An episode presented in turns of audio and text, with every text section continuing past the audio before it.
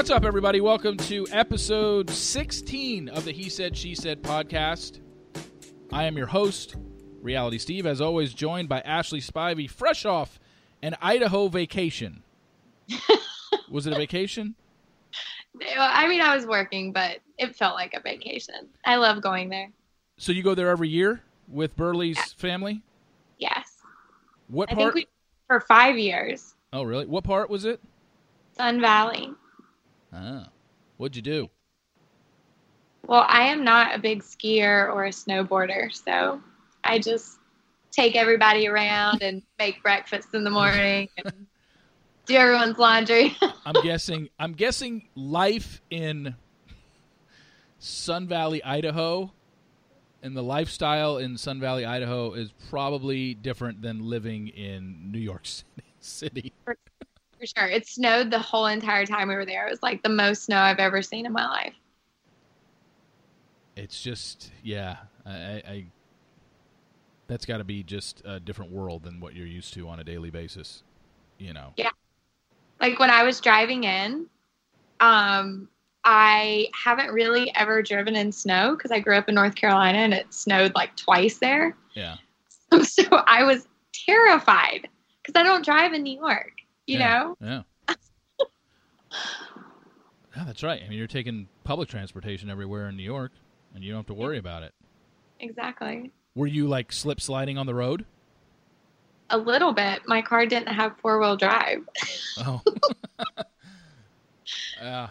I mean, probably two more opposite places in the U.S. than Sun Valley, Idaho, and New York City. Yeah, sounds like a great place to get away, though. I've never been to Idaho.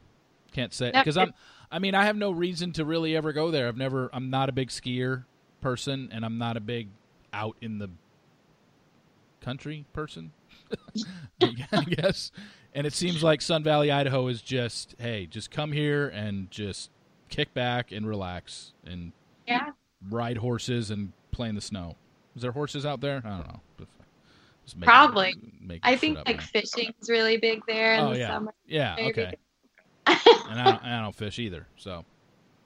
But see, I love it because it's really relaxing. And Burley has been my Valentine, I think, since he was born.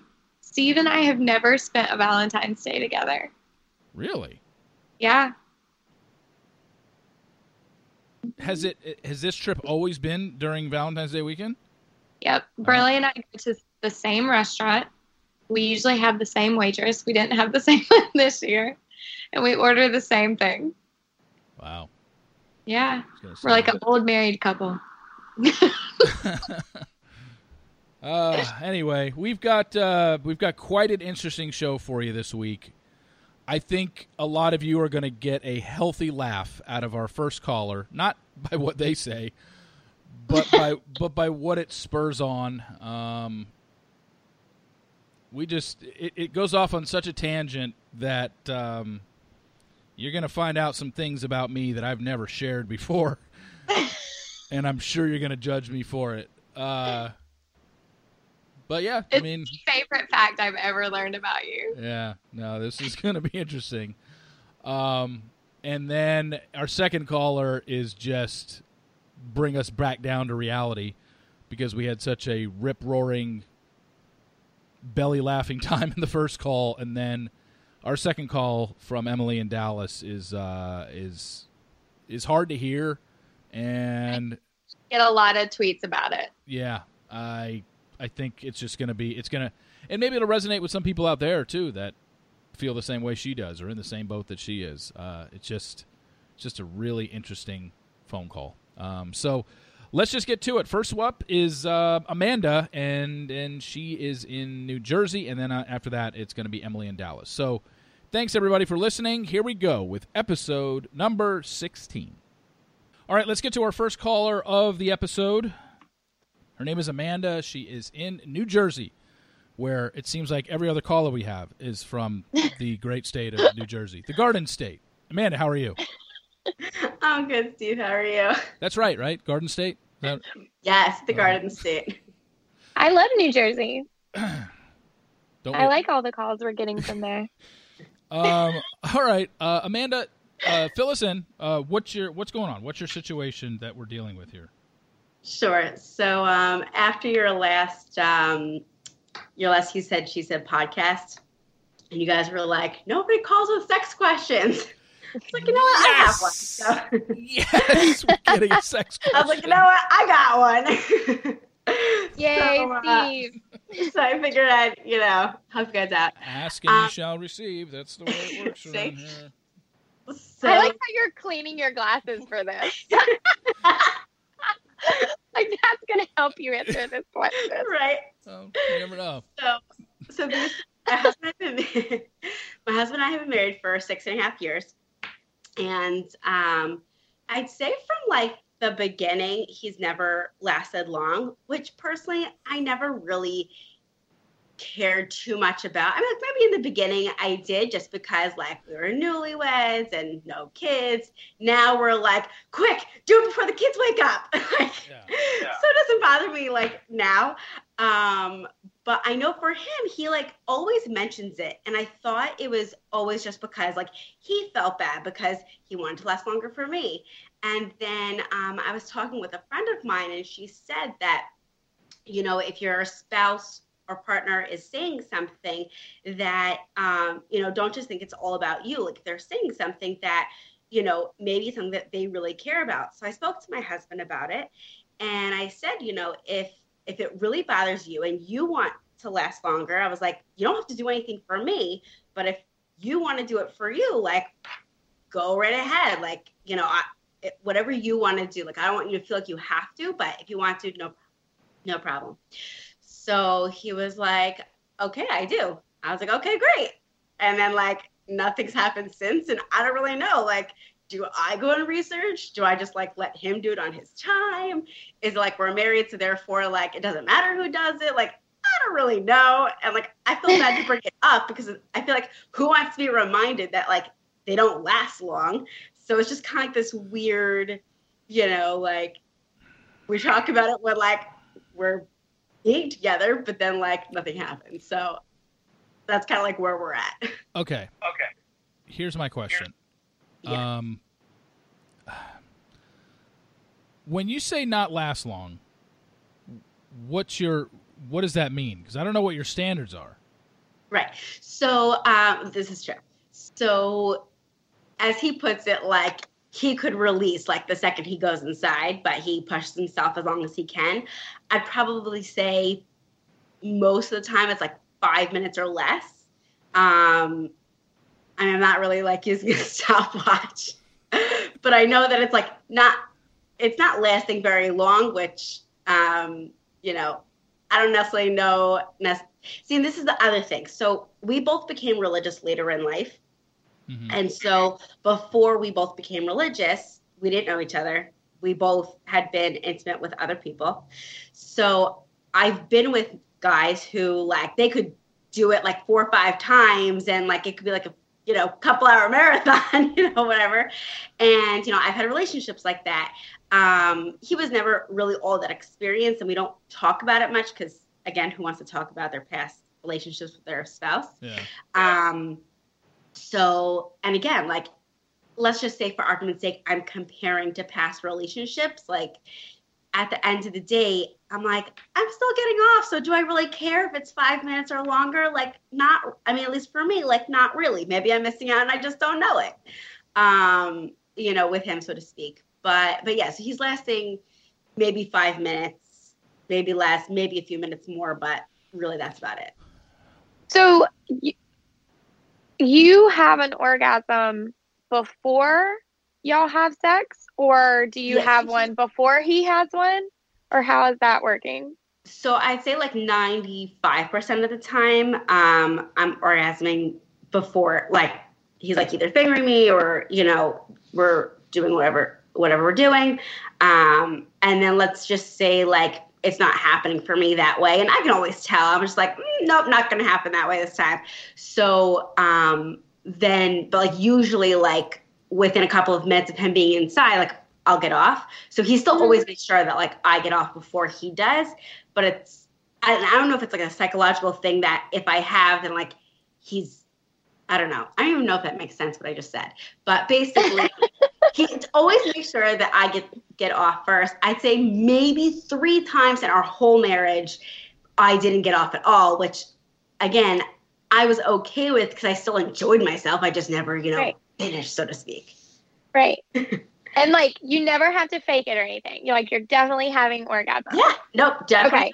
Orgasms. I'm definitely happy, definitely satisfied. I'm not feeling like I need to, do anything on my own when, we're not together. Right. I'm all good. Because I was going to suggest that maybe he should be doing something on his own when y'all aren't having sex. Because I've seen before that if you masturbate before you have sex, give it a couple of hours, maybe that could help him last longer. Has he tried that? So that gets a little tricky with the religious thing. For men, they're not supposed to spill seed. So it's basically he could do the act of masturbation, just not the complete, the releasing, so to speak. In which case, we actually tried doing that to see, but then that just made it worse, and he just came faster. Okay. He was in and done. Wait, maybe I'm completely out of the loop on religion. No problem. What religion doesn't allow you to masturbate? I didn't even know this was a thing. What? Yeah. Orthodox Judaism.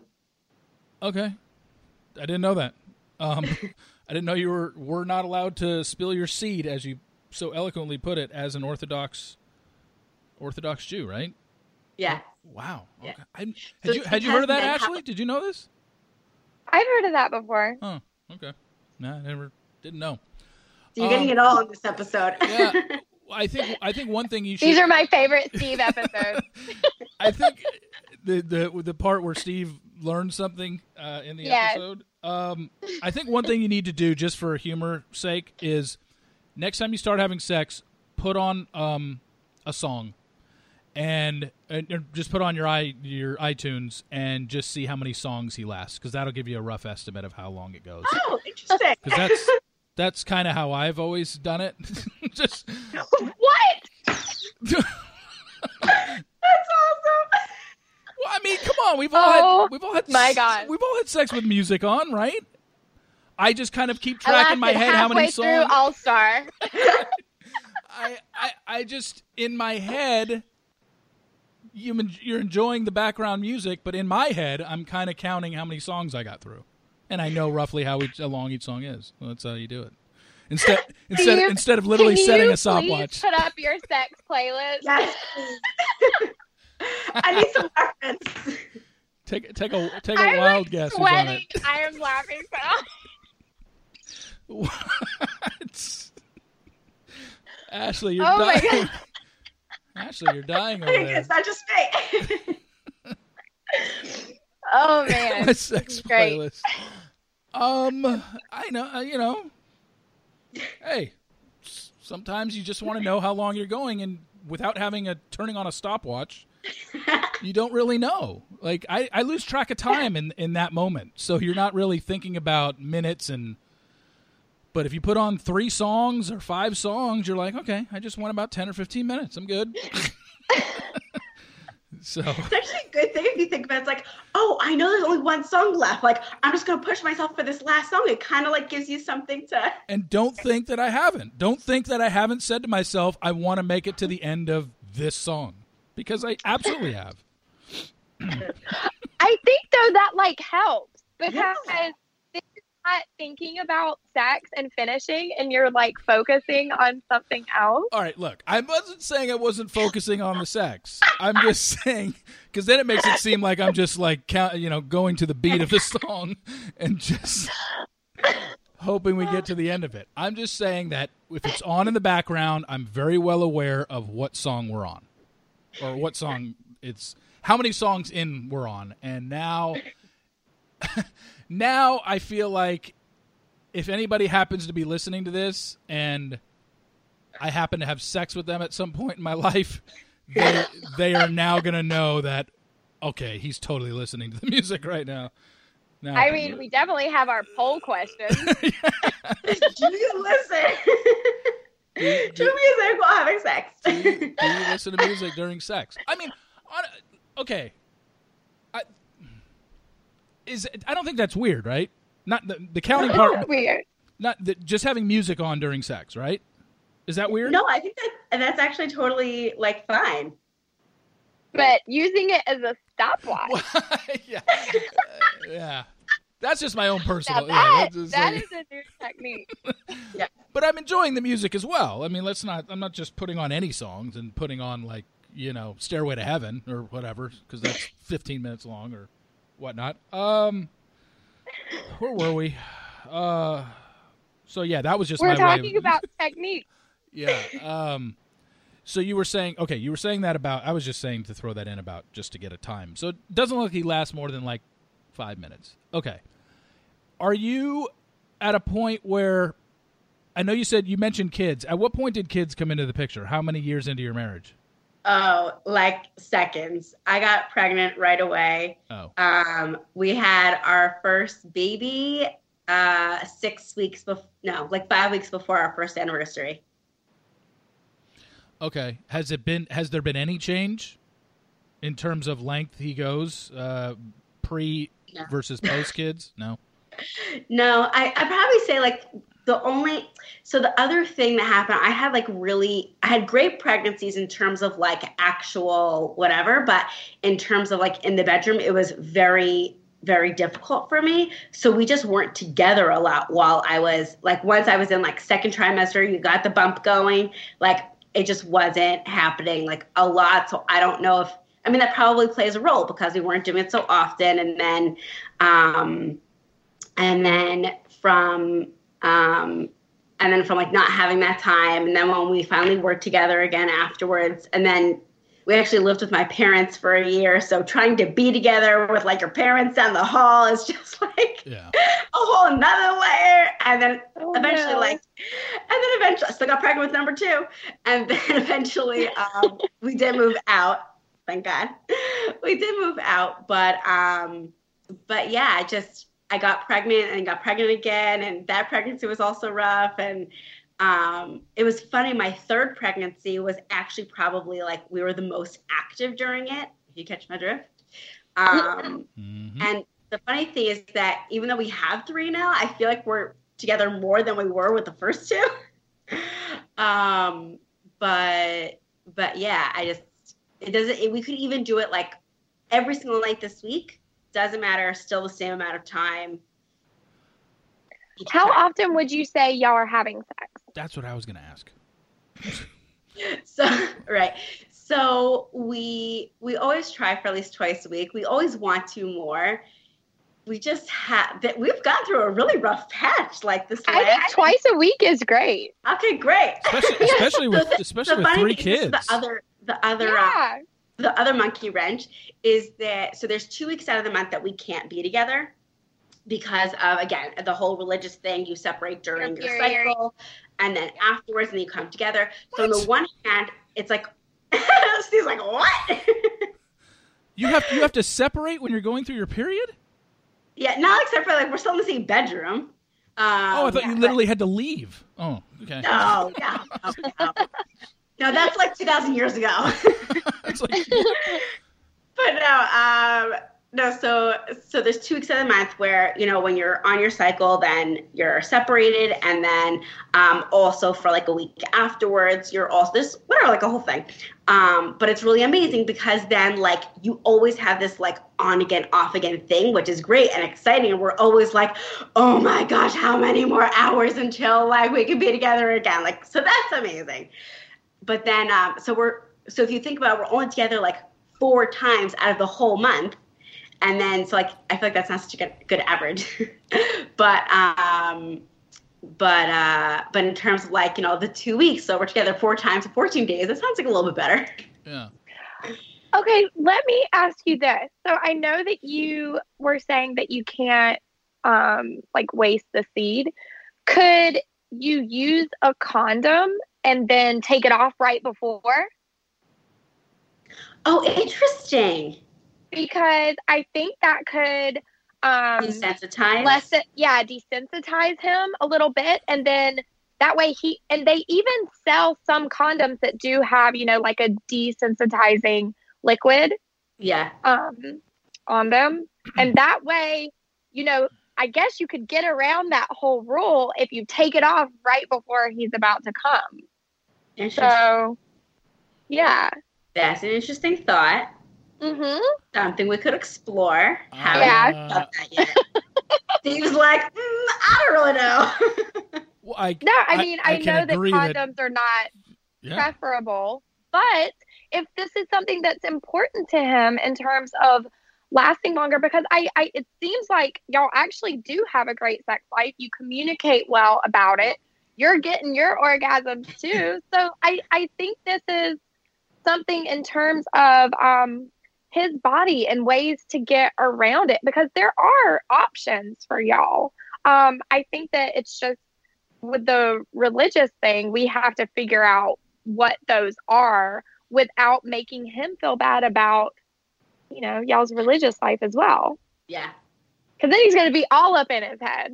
Yeah. Well, it was actually interesting that you said the masturbation thing, because he was considering, going to, when it comes to doing things that, I don't want to say are going against, Jewish law, but, it's kind of, one of those things where it's, if you ask God's permission, you're, kind of going about the right way, then, when, you're kind of, I don't know if this is really making sense, but it's kind of do I have to ask a rabbi who's knowledgeable in Jewish law to say, yes, it's okay to masturbate? Do I have to? No. But at the same time, it's if you want God's blessings, we very much believe you go about it the right way.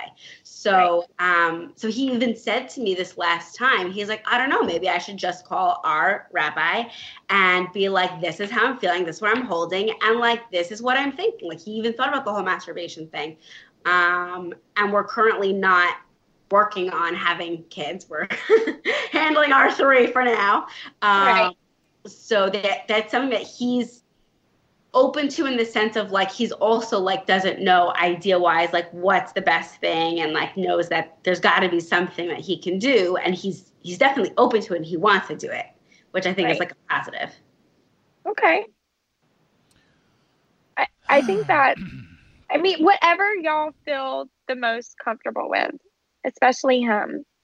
I have some other knowledge I could spout, unless you have something you want to say, Steve.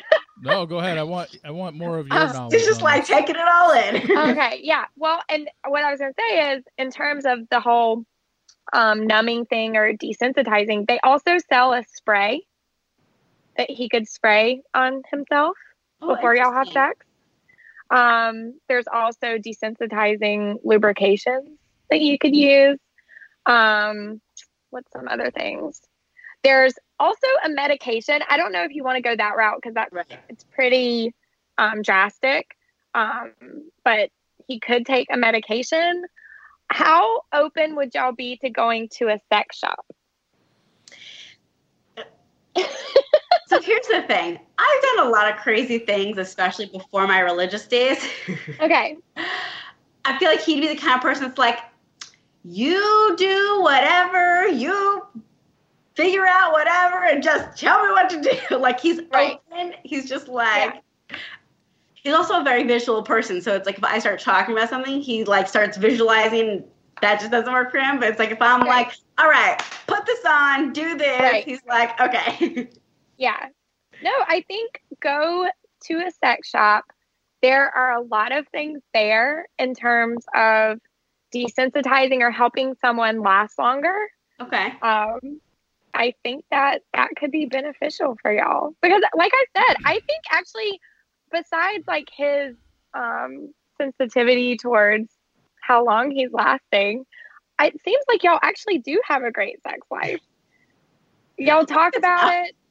You're having orgasms. I think everything's okay. If anything, it just seems you actually want to make him feel better about it. So I think maybe you are going to have to kind of take the reins on this one and get the stuff and see maybe how he reacts to it.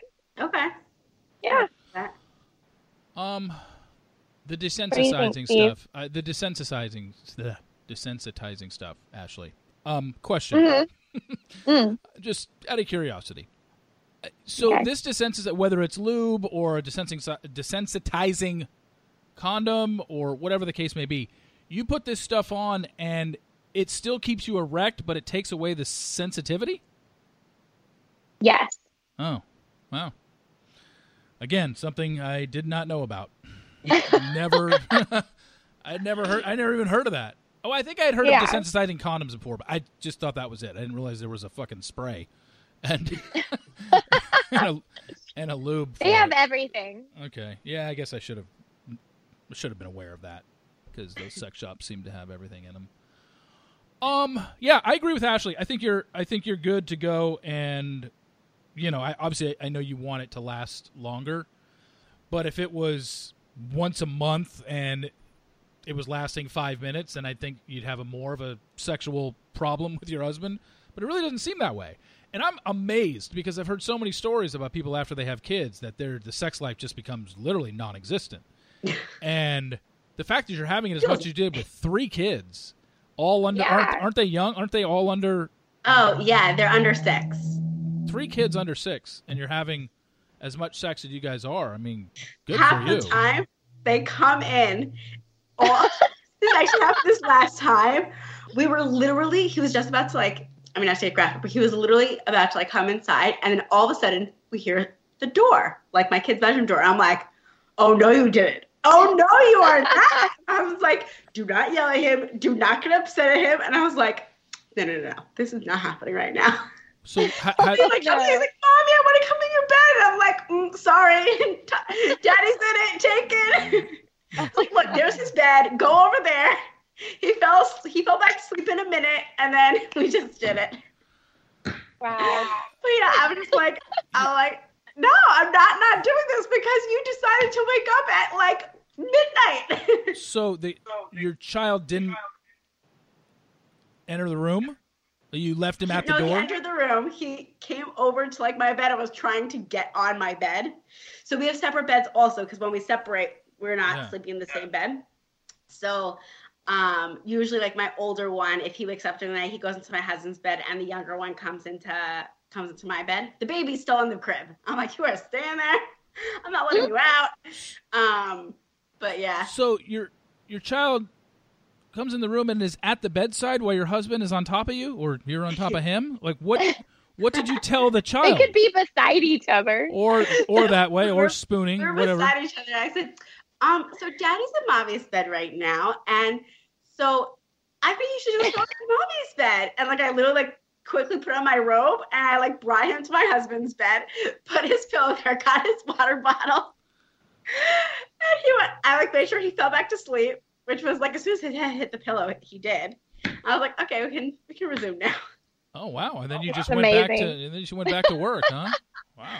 I mean, when you live with your parents and your baby's in your room and you're literally in a small bedroom and you just, you gotta get it in. You find creative ways, literally and figuratively. Literally. Yeah. Oh, I had another question. Is there a certain position you feel that maybe it happens a little faster than others? Yeah. So that's the interesting thing. So I like to be on top. I feel like that's kind of obvious, woman. So we have done that, and so then it becomes the issue doesn't become that he will last longer, but then we have a different issue. The different issue is that when we try to do it so that because the ideal thing is that when he is coming, that he's on top and the man's on top and the woman's on the bottom. Right. That's a Jewish thing. If you need to do it in other ways, there is room for that. It's just the ideal is that. So the couple times that we tried, first we tried rolling over, and that was just America's Funniest Home Videos, X-rated, that just would have been a scene for anyone to see. So then we tried, so then the other problem was when I'm trying to come off, he's still hard. So the only other thing to do is kind of wait it out till he gets soft and then kind of start back up again. So we've done that before, But sometimes then we run into that whole kid situation, and sometimes it's just not as easy as them going back to sleep. Right. So it becomes like a little, so yeah, it becomes tricky. But I think that really what it comes down to is trying some of those desensitizing things like you were saying, and then maybe just kind of exploring, like you said, within the religion, what can we do to try different options in the moment and not be like, right. Okay, now we have to call it, like, right. Right. Get it one step ahead and be like, okay, so the next time we're together, what are our options? Yeah. That's what I'm feeling. So yeah, this is very informative. No, I feel like I'm learning a lot too. You're learning a lot. I know Steve is learning a lot. I'm totally learning a lot here. There's just, you asked for it. I know. No, this is one of our better callers in a while. I enjoy it. No, I agree.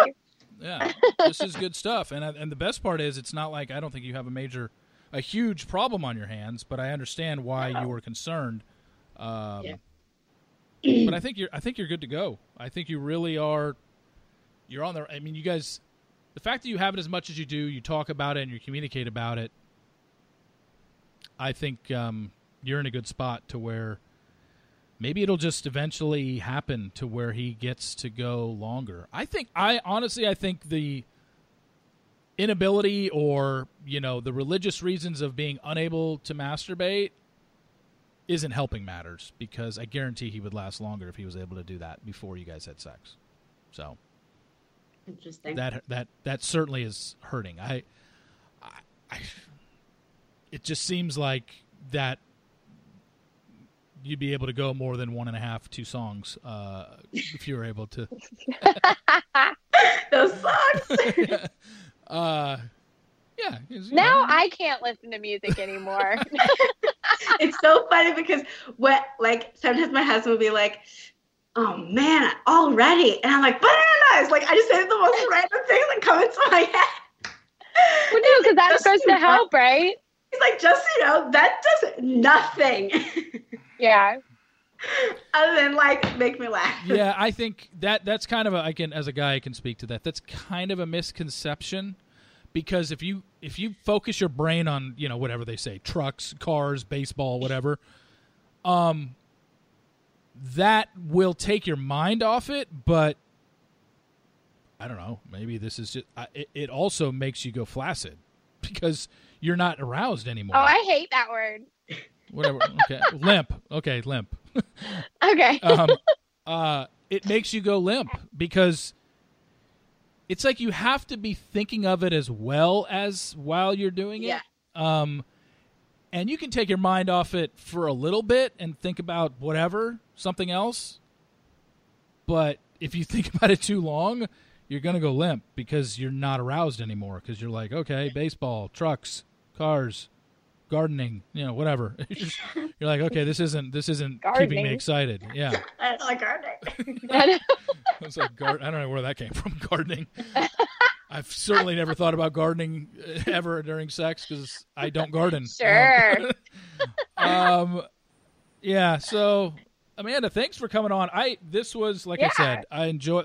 This is why I ask for sex calls. We'll take the serious calls every once in a while. That's no problem.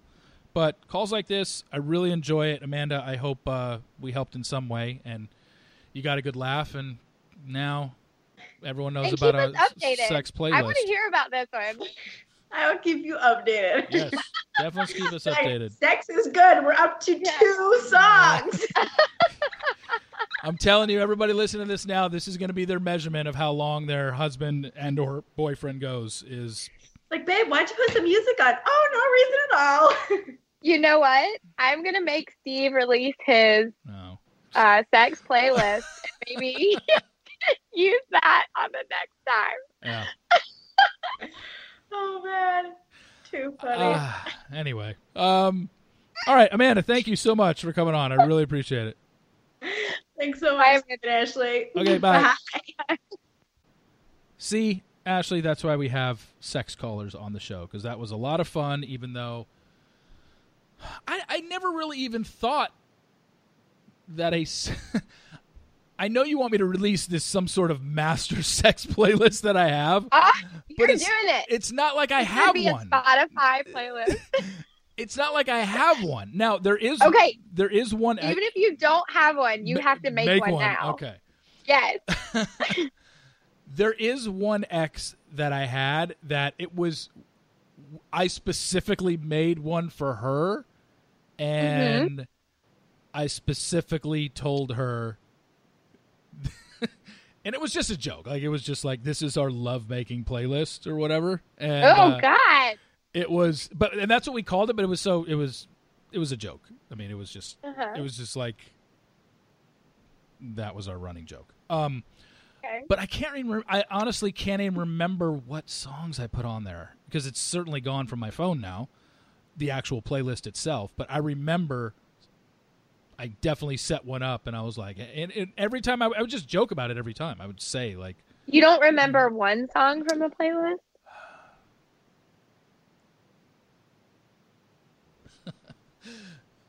You do. Yeah, I do. Yeah, I do. But I'm not gonna... You have to say it now. Let's see. One song was... Steve, you're laughing, so I know you know what it is. I know, but I'm trying to... I know the artist. I'm trying to remember if that was the song that we used. I mean, look, you know my type of music that I like. It was right in that wheelhouse, like 90s music from 90210. No, it's just the Beverly Hills theme song. Yeah, it's like the Beverly Hills 90210 soundtrack is what Friday Night Lights theme song. Exactly. No, I had it was like bubblegum pop.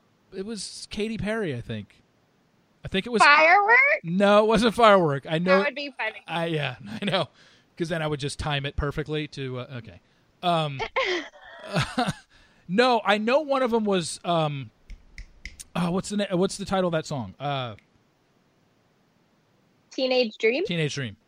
Yeah. That's a little creepy, Steve. It has nothing to do with the lyrics or whatever. I was just like, I like this song, so I'm putting it on the playlist. Oh, and what's the was it? California Girls Are Unforgettable. Oh, okay. Days. What's the title of that song? Why am I? California Girls. Oh, California Girls. You know what? I don't think it was Teenage Dream. I think it was California Girls. Actually, okay, I feel better. They might have been both on there, actually, now that I think about it. Because I don't think it was just one Katy Perry song. But California Girls was definitely on the list. Okay, that's one song I can give you. This is like an energetic sex playlist. Because usually it's like slow and sexy. That's what I mean. That's why I said it was joking. Yeah, that's why I said it was kind of a joke thing because I was putting on songs that were bubblegum pop, which you wouldn't necessarily equate to having sex to. You would think of, you know, Luther Vandross or something like that. Yeah. You know, Color Me Bad, I Want to Sex You Up, or Boys to Men, I'll Make Love to You, stuff like that. Yeah. That's why I made it. That's why I say it was like a joke, and that's why I would say that was the whole contrast. Was I'd call it the lovemaking playlist, but then it was a bunch of pop songs, which were more of a that joke would just thing. Make me laugh. Oh, it made her laugh when we talked about it. I don't in the moment. It's funny. I just like I don't want to say that I'm sitting there counting songs and doing all this stuff. Are you like I just know with the lyrics? I just know when it's on, and then when we're done, I just pay attention to okay, what song were we on when we were finished, and then I know where that was in the playlist, and yeah, so that's how I quote unquote counted. Yeah, but yeah, that's. I wonder if I'm the only one. There's got to be other guys that do that. Because no one's putting on a stopwatch. And nobody... We shall find out in the poll. Yeah, because nobody's putting on a stopwatch. And nobody is sitting there with a metal clock in their head. And they know exactly how long they're lasting. I guess the other thing you could be doing is TV stuff. Where you start it at the, you know, you start having it at the beginning of a show. And then wherever you're at in the show. When... when you finish, you know how far in you are because it's on DVR or something, or a movie, something along those lines. But I think music is the one that everybody, I would say, does it to, right? Like, yeah. How many of your sex sessions, Ashley, incorporate music? 50%? I like 50%. Okay. All right. Mm-hmm. Well, yeah, I mean. Okay, so what's on your playlist then? I'll share mine. So you have a specific one that you're like, okay. No, I don't. Okay, so. But now I want to make one. Well, but when you said 50% of the time it's music, is it just something that happens to be on, or do you specifically say, "Hey, we're getting started. Let's, let me press play on something." Like when you say you're listening to music. No, I feel like the music is already like setting the mood like before that happens. Okay. But what music? Is it on your phone or is it on a stereo in your house or what? So I can't even remember the last time I made an actual playlist. So it's usually just like the relax and unwind that's already on Spotify or something like that, you know? Okay, gotcha. Yeah. Because I think that if I made one, then I would be thinking about it the whole time, and I would be like, do you like this? And then I would get like two in my head about it. If you did make one, you would probably make one different than mine in that you would have more sexual songs, slow-moving ones. Yeah. Not poppy ones that you could have sex to the beat to. Not ones that you can run to. Yeah. Because that's literally the opposite of a lovemaking session. That's why it was so funny. That was so ironic about my lovemaking playlist. It was a bunch of poppy songs. I mean, now I get it. This is so going to blow up now. Everyone's going to be giving me shit about this now. Oh, well. Hey, you want to know some more stuff about me? There you go. Can people please call in with more sex questions? I get more like pieces of gold trivia about Steve. Yeah. Well, there you go. Now you all know that there is. I shouldn't even say there is. There once was a playlist out there, done in a joking manner. That is no longer out there. So, was there Taylor Swift on it? Of course there was. Yeah, but she's got so many songs that I like. I can't even remember which ones. It'll just be the whole thing. Yeah. It was like one of these things where I specifically. Oh God, I just remembered another song that was on it, and it is so random, and it's the only. It's the only song by this guy that I probably even know by name. And I'm sure I've heard of his other songs, but I can't name it by name. Okay. And I guarantee you have it. Maybe you've heard of this song. I don't know. Okay. But it is more, it's funny because I think it was right after the Katy Perry song, which totally changed the mood, because this one is more of a slower, quote-unquote, love-making song. Dierks Bentley, Come a Little Closer. Oh, I don't listen to country. Yeah, that's why I didn't think you knew it. But that was on the list, and that is more of a certainly fits the mood of that title of that playlist. But is there a reason you put that song after the Katy Perry song? No, it was just there. It was just I was just putting songs that I liked at the time, and this because this was also 3 years ago, and four. 20. We went out. Yeah. Okay. Yeah. This was a while ago, and it happened to be songs that I liked at the time, and I threw that one on there, and I remember it being so different than the other ones. Like every one was a pop song, and then I threw Dierks Bentley on there, Come a Little Closer, and I just liked the song. I've always liked the song, and yeah. Anyway, that'll do it for Sex Talk with Ashley and Steve. But yeah, that'll do it for caller number one. All right, let's get to our second caller. Her name is Emily. She's in Dallas. Emily, how are you? I'm good. How are you, Steve? I'm great. Ashley? Hi. I didn't want to leave Ashley out. All right. There's a guy. All right, Emily. go ahead and tell us your story. I know this has got a couple layers to it, so I know I have some questions, but why don't you fill everybody in on what you're dealing with?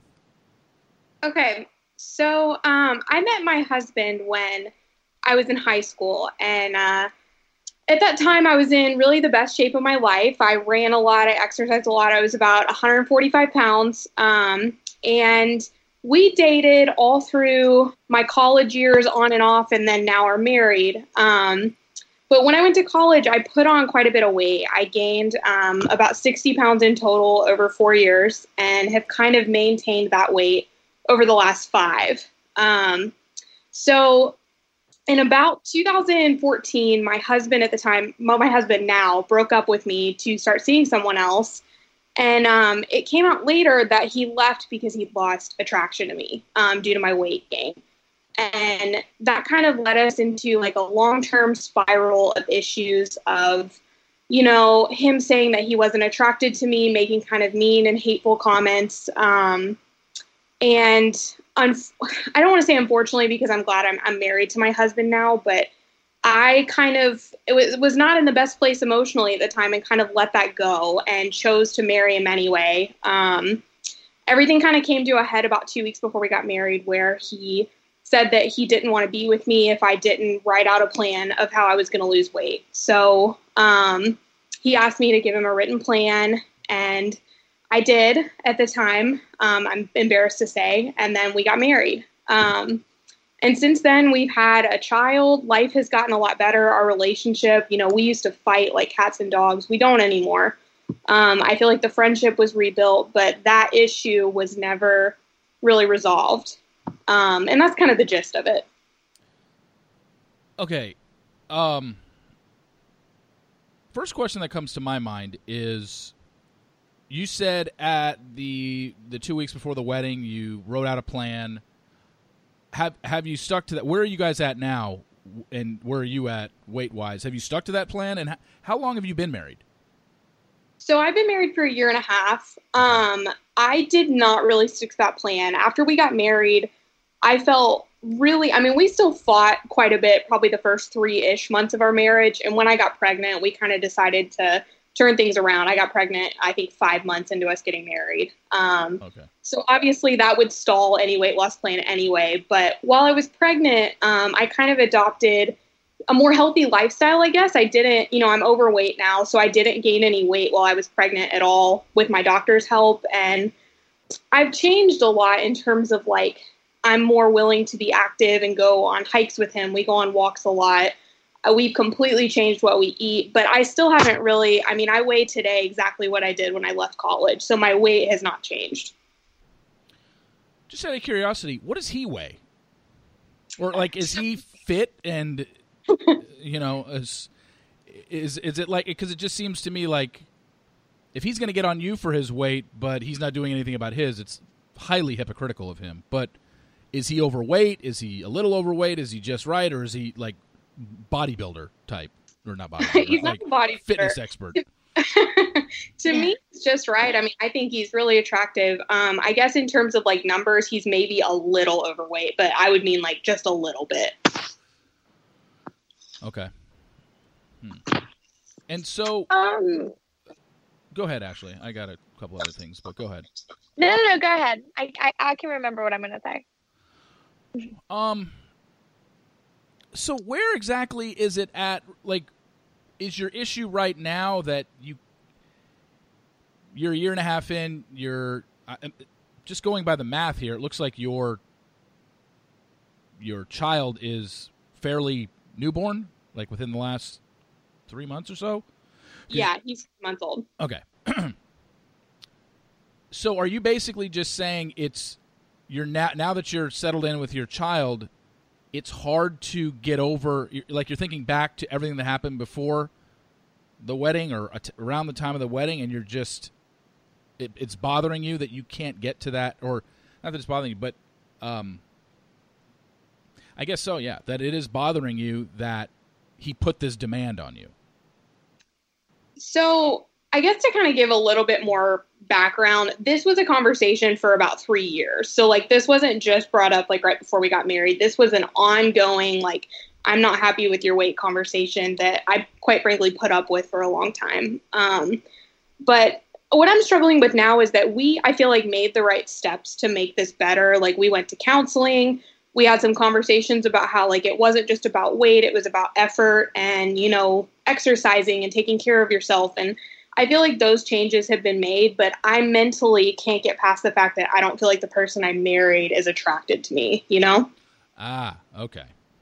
Ashley, go ahead. Yeah, I was going to say, I mean, one, I feel like the way he's been talking to you, and especially that asking you to stick to a plan to, like, lose weight, like, this is a form of emotional abuse. And things like that are very hard to come back from, only because it destroys your self-worth. And even if things are getting better with y'all, like, has he ever apologized for that? Yeah, we, when we went to counseling, we kind of both, like, wrote letters to each other. We did a lot of exercises, and I mean, he's apologized. He's made every effort that he possibly can to change. He's done everything our counselor asked him to do and everything I asked him to do. So, like, I'll give him a ton of credit. He has made so much effort, but I just am having such a hard time moving on. Has he made you feel beautiful? I think he tries in his own way. He's never, even in the beginning of a relationship, has never been the most, like, emotional or romantic, but you know, like, he took what our counselor said to heart, and he tries to compliment me, and he tries, you know, he initiates sex a lot more. I mean, that's a big thing, but, like, I feel like I don't want to say I feel like he's lying, but I feel like he's doing it because he still wants me in his life or still wants to be married, not because he actually means it. Like, I feel like because I look the same, there's no way those feelings could have changed, you know? Like, okay, so, like, you're saying you're the same weight as you were at your wedding, and at your wedding he had had you write out a plan of, you need to lose this weight, and you're still at that weight, and so you're just like, well, he must obviously feel the same way. I'm assuming that's what you're getting at. Yeah, that's exactly it. Okay. Mm-hmm. So you did say you're going to counseling, right? What are you guys going to counseling for? So we went into counseling just with, I think we just kind of decided once we had our child that, like, we started going about a month after he was born. And, I think we just decided that we wanted to work on our relationship and try to fix some of those long-term issues that we had. And the counselor has just recommended that we try to spend a lot of time together, that we try to reconnect, that we're open and honest about everything. And the thing is that I never felt like my relationship was really missing that. Like, we've always been such good friends. We've always been super close and super open and talkative about things. But that physical intimacy, I guess, for me, died the day that he told me that he didn't find me attractive because of my weight. And yeah, I just haven't found a way to come back from that. And he knows he knows you feel this way? Like, he knows that this is still bothering you, and obviously he can't take back what he said, 2 weeks before your wedding. It's out there, and he can't take it back, so all he can do is obviously move forward and not ever make you feel that way, but it doesn't sound like, it sounds like he's trying, I guess. But you're saying you just don't buy it? Yeah, how do you try to be attracted to somebody? Like, The thing is we both sat in front of the counselor, and I was honest that, like, if I could go back and do it all over again, this would have been a deal breaker for me. I think I was, I got married at 22. I mean, I'm pretty young, and, I was pretty naive, and I didn't think about the long-term repercussions of marrying somebody that isn't sexually attracted to me. And I don't know. I would do it differently if I could do it all over again. But of course, like, I value my marriage. I value my family. So I feel like I have to give this my all to fix it. How is your sex life right now? Better than it's been in the last 5 years, but that's mostly on his part in terms of, like, he's made every effort to initiate. He's made every effort to, like, listen to me, but I don't enjoy it like I once did because I just don't. I don't feel interesting, and I don't feel attractive. Oh. Yeah. Are you seeing a therapist without him? Yeah, so we actually are both seeing that same therapist individually and together. Okay. What has this therapist said to him? Do you know? Or are they, obviously they're not allowed to kind of share that, but I'm sure he shares it with you, doesn't he? Yeah.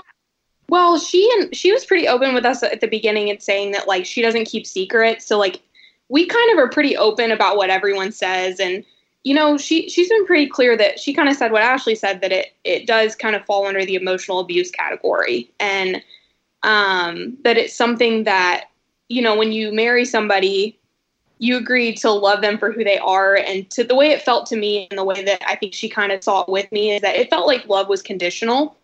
Like, it was conditional on how I looked, and, like, obviously I didn't gain weight while I had this baby, but that's not to say that I won't with the next one. That's pretty common. And, you know, women's bodies change. And that's not to say that, like, I shouldn't put in effort or anything, but she's been pretty open that, like, what he said isn't okay. And we kind of all agreed on that, but now we're just trying to move forward. And the really only recommendation she's given me is just to give it time, but I feel like I've devoted, you know, 5 years of my life to this problem, and I'm ready to move on, but I can't. Before your husband said all of these things to you, were you confident? Did you feel okay in your body? Did you, you know? You know, I definitely have always been aware of the fact, especially during college, that I was overweight.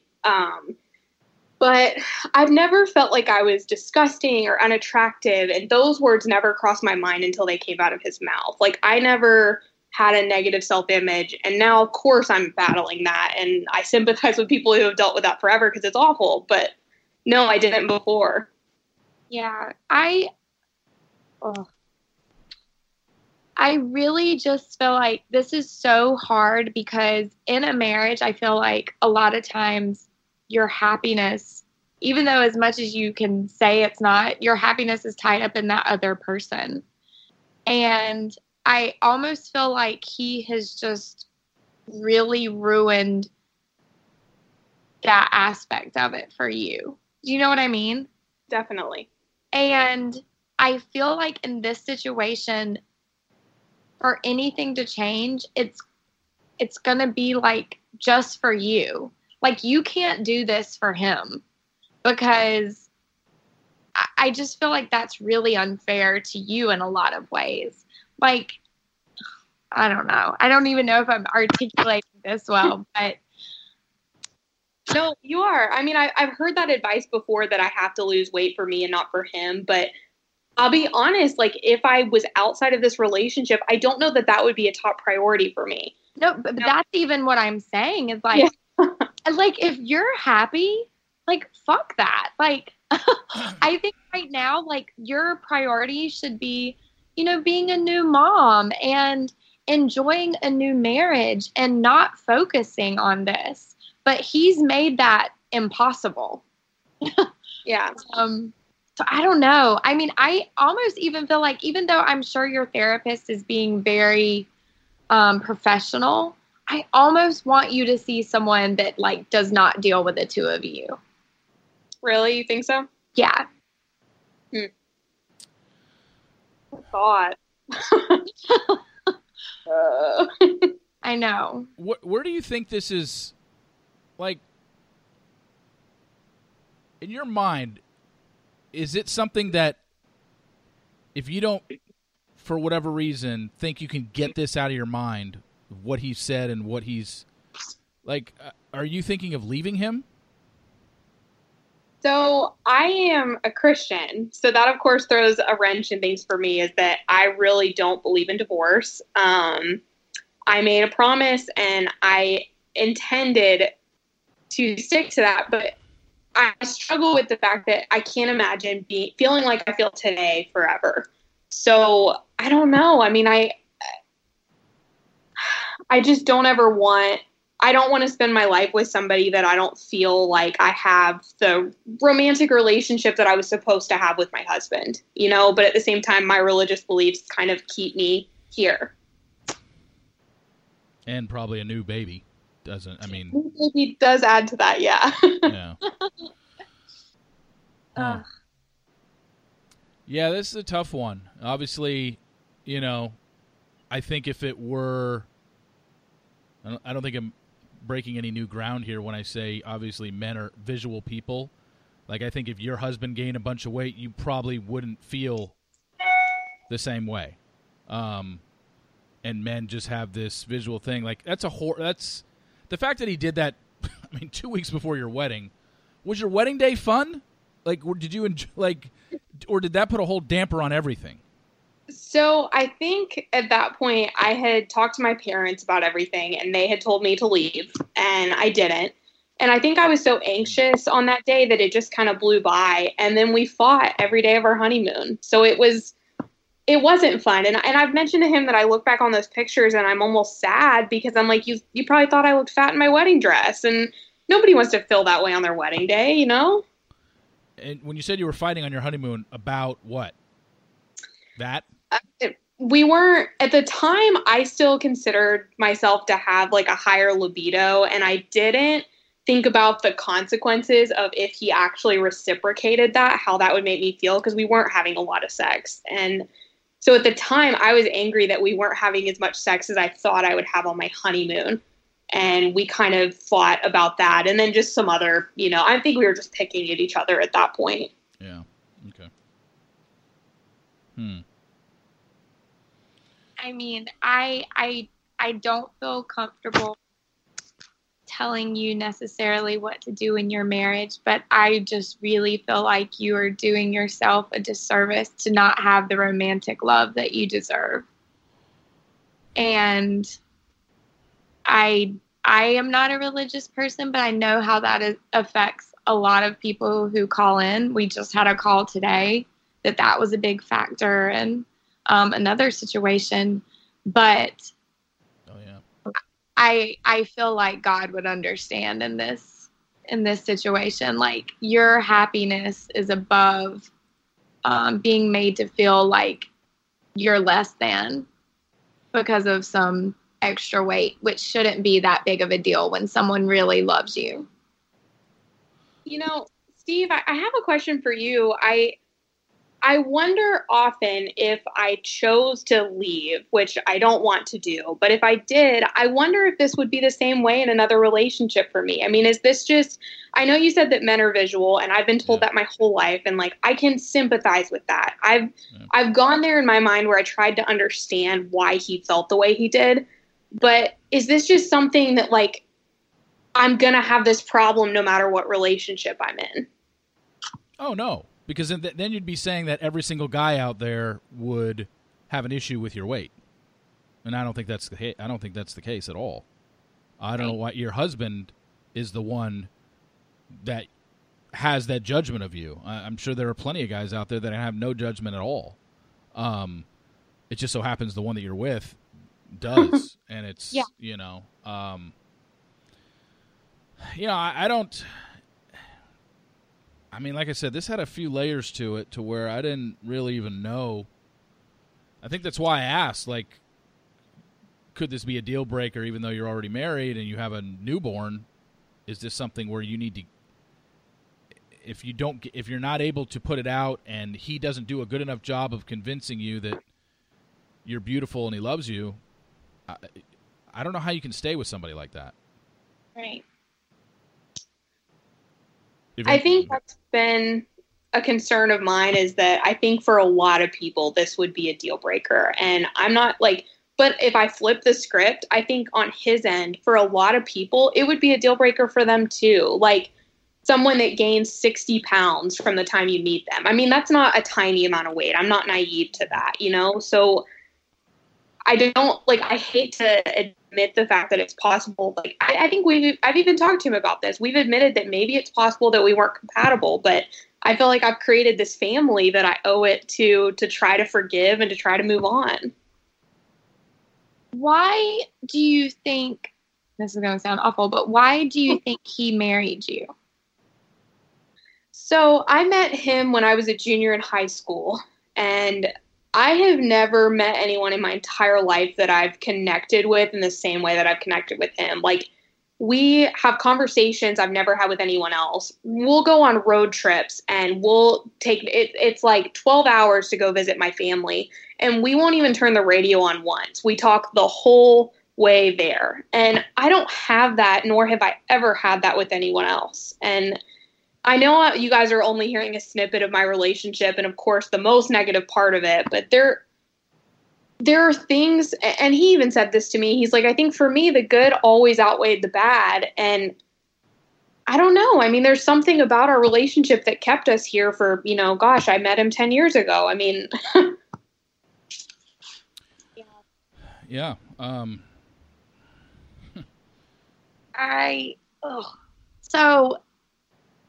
So I'm just going to say two more things about emotional abuse. Okay. With what you just said, that is something that is commonly said by people who suffer emotional abuse. And I think that which part are you talking about, Ashley? What you just said? Well, just like how there are the good parts. And I think there's always, like, in the back of their mind, a hope that something's going to click one day and you're going to be able to get back to the good times or get back to the good parts. And, like, then the good is going to outweigh the bad. But I think also in your response to Steve about how, you know, say you leave your husband, is it going to be like this with every guy? That emotional abuse has, like, put that thought in your head, because that's something that happens when someone emotionally abuses you, is that you think that no one else is going to love you or that everyone's going to see you in that way. And that is not true. Like, beauty is in the eye of the beholder, and someone else out there is not going to make you feel that way. And Steve and I can't tell you what to do. And I think you owe it to yourself and to your child to try to work on your marriage. But I think you're going to get to a point where, you know, you do have to save your self-worth in your marriage. And it might be getting out. It might be, it may get better. I'm not sure, but I don't love this situation for you. I feel the same way.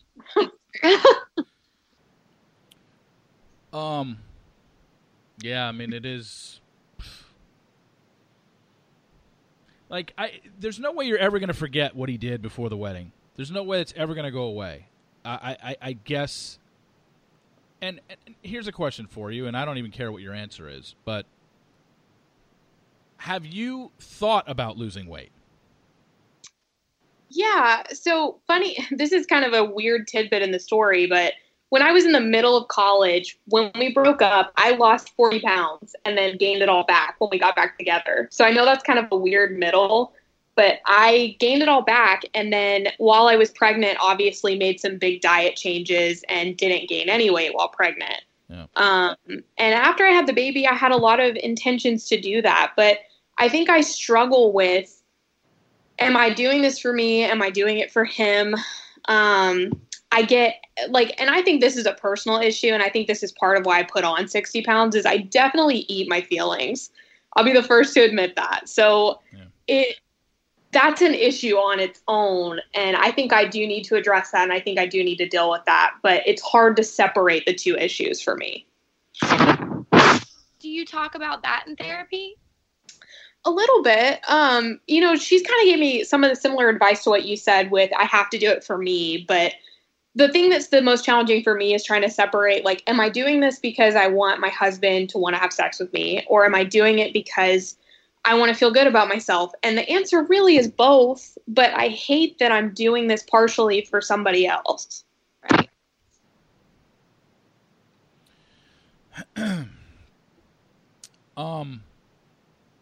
When you said you lost 40 pounds in college after the breakup, how did that happen? Was it by working out, or was it just like you weren't eating? No, so I did. It was not weight to lose. I mean, that's yeah. 40 pounds is not easy to lose. I mean, that takes effort.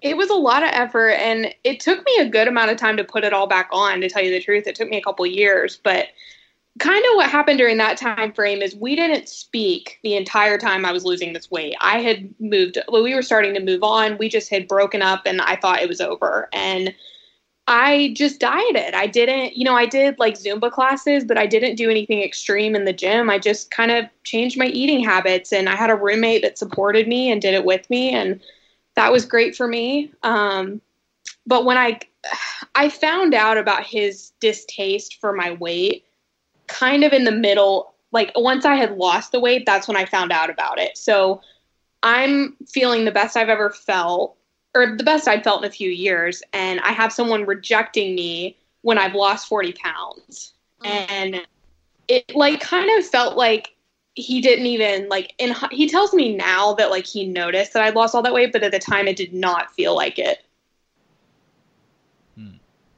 And did you say y'all broke up because he started dating someone else? Yeah, he dated, not a great time in his life, not a great time in mine. He started dating someone that we knew, and I did not find out about that for a year following that. I had no idea that they dated, even when we got back together. So that's like a whole other section. But yeah, he dated somebody that's significantly thinner than I ever was, for sure. Do you have a group of good friends where y'all live? We just moved about an hour and a half away from our hometown. So I have been trying to plug into a couple different places to make some friends. It's been going pretty well for me. And I do have some friends that are about an hour and a half away, but I'm kind of working on that right now. We just moved, so, you know, that can be tricky. But yeah, we're working on that.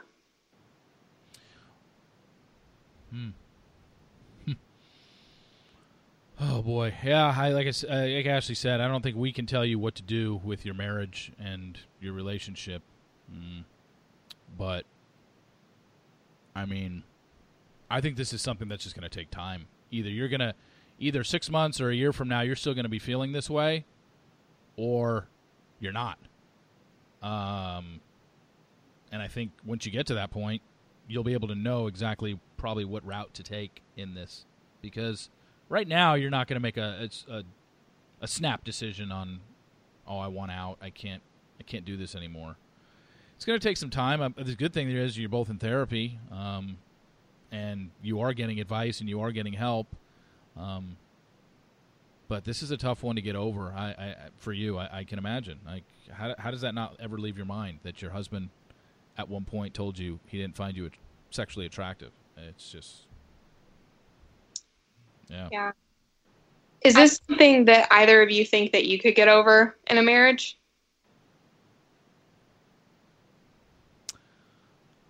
I know that's a tough question. Well, Ashley's the married one, so we'll pass it off to her.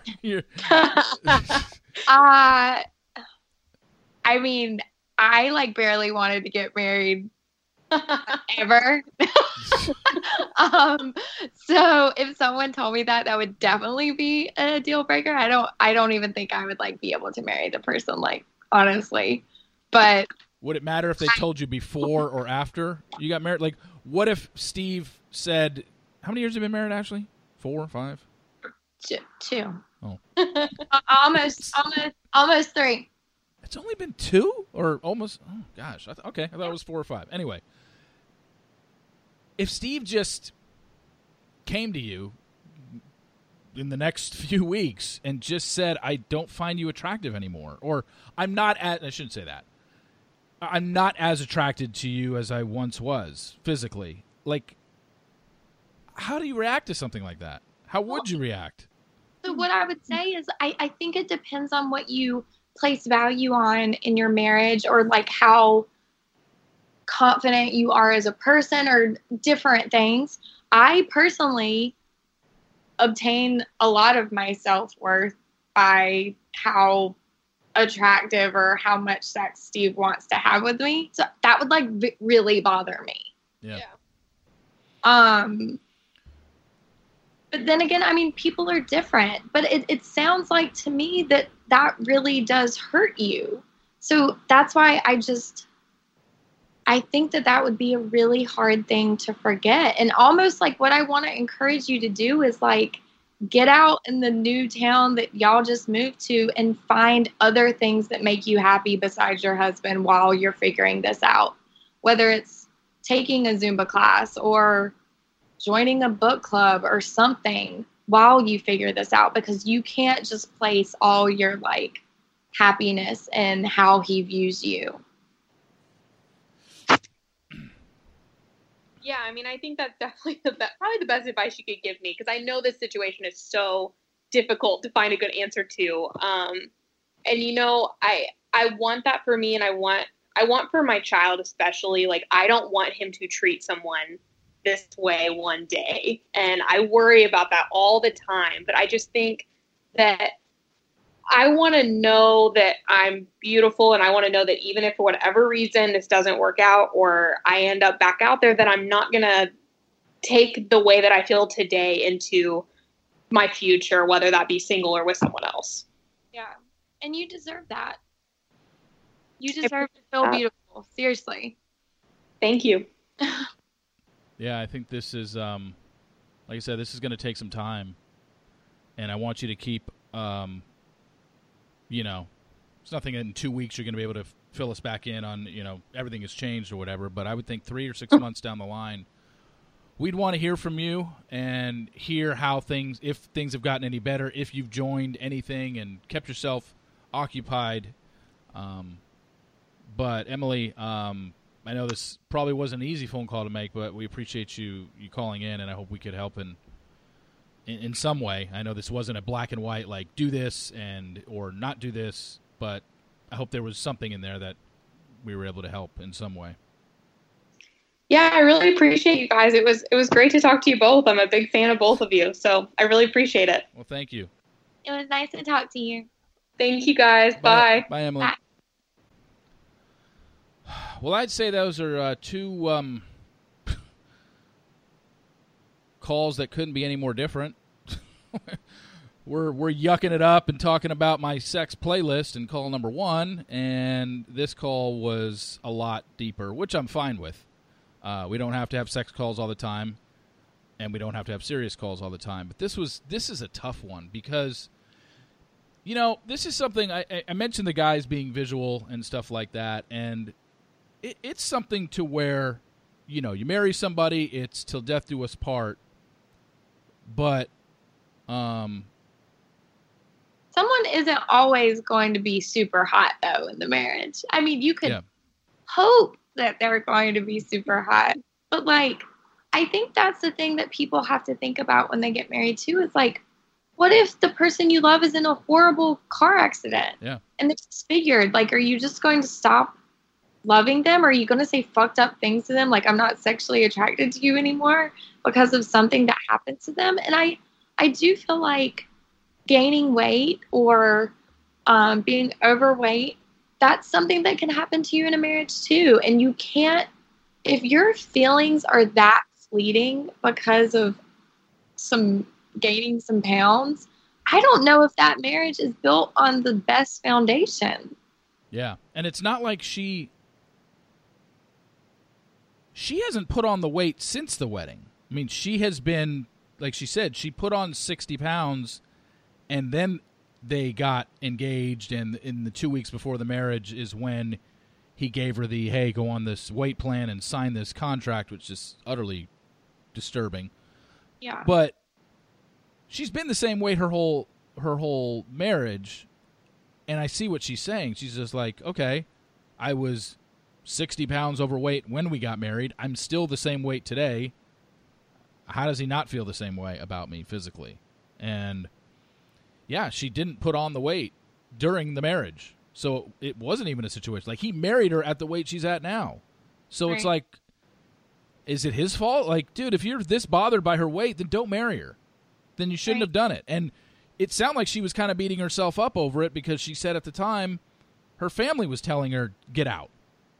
Yeah. And she kind of went through with it and just pushed through. It was like, all right, well, I'll kind of fight through this. But, yeah, it's a tough one because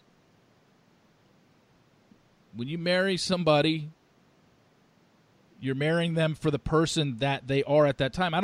I know you're supposed to think ahead, like, what if this happened? But I don't think many people do, do they?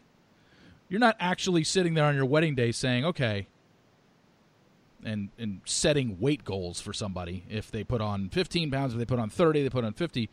But obviously I think sexual attraction to your mate is something that keeps a marriage going, right? You've got to be sexually attracted to them and want to be with them. And if they change their appearance to a point where you're not physically attracted to them anymore, it doesn't mean all of a sudden, oh, I got to leave them.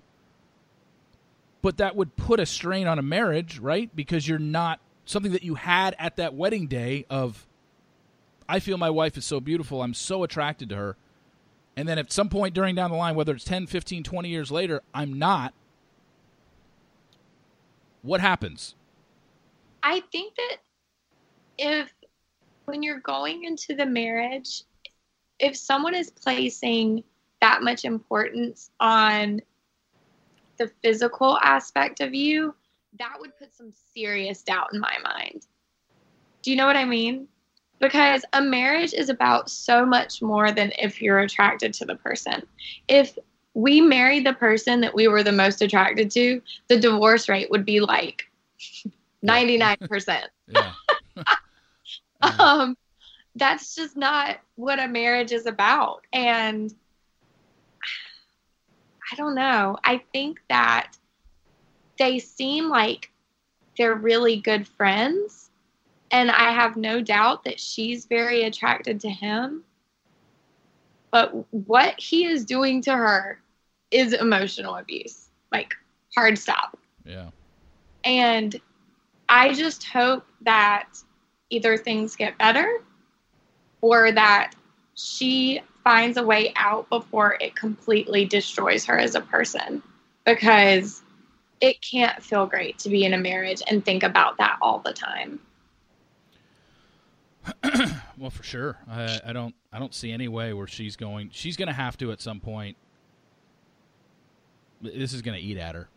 Yeah. Cause I mean, even say she does lose weight and then he's attracted to her, I would still be pissed off. Yeah. You know? Yeah. Cause what he did before, 2 weeks before the wedding is never going to leave her mind. Right. And yeah, that's a tough one. I mean, I hope she works it through and there's some resolution to this eventually down the road. But, God, that was one of the tougher ones because there isn't a lot we can really say in that situation. You know, we're not going to tell her how to run her life. Right. Anyway, that'll do it for episode 16. Thank you all for tuning in. Again, if you want to be a part of a future episode, episode 17 will be 2 weeks from today. And which will be the day of the after the final rose. It'll be March 12th will be the next episode. Yeah, because today's February 26th. Yeah, so March 12th will be our next episode, which is the day of the big giant to-do, the after the final rose on Colton season. So if you want to be a part of it, email me, email Ashley, DM us, let us know your situation, what time zone you're in, and the best times that you can record, and we'll take it from there. So another good show, Ashley. People got to know me a little bit more, and now I'm just wondering how long it's going to take before Reality Steve's Sex Playlist has its own Twitter account. You know? Oh, it's happening. Anyway, thank you all again for tuning in, and we will talk to you in a couple weeks. See ya. He's telling me no, he's dragging me down. He's leading me on and stringing on.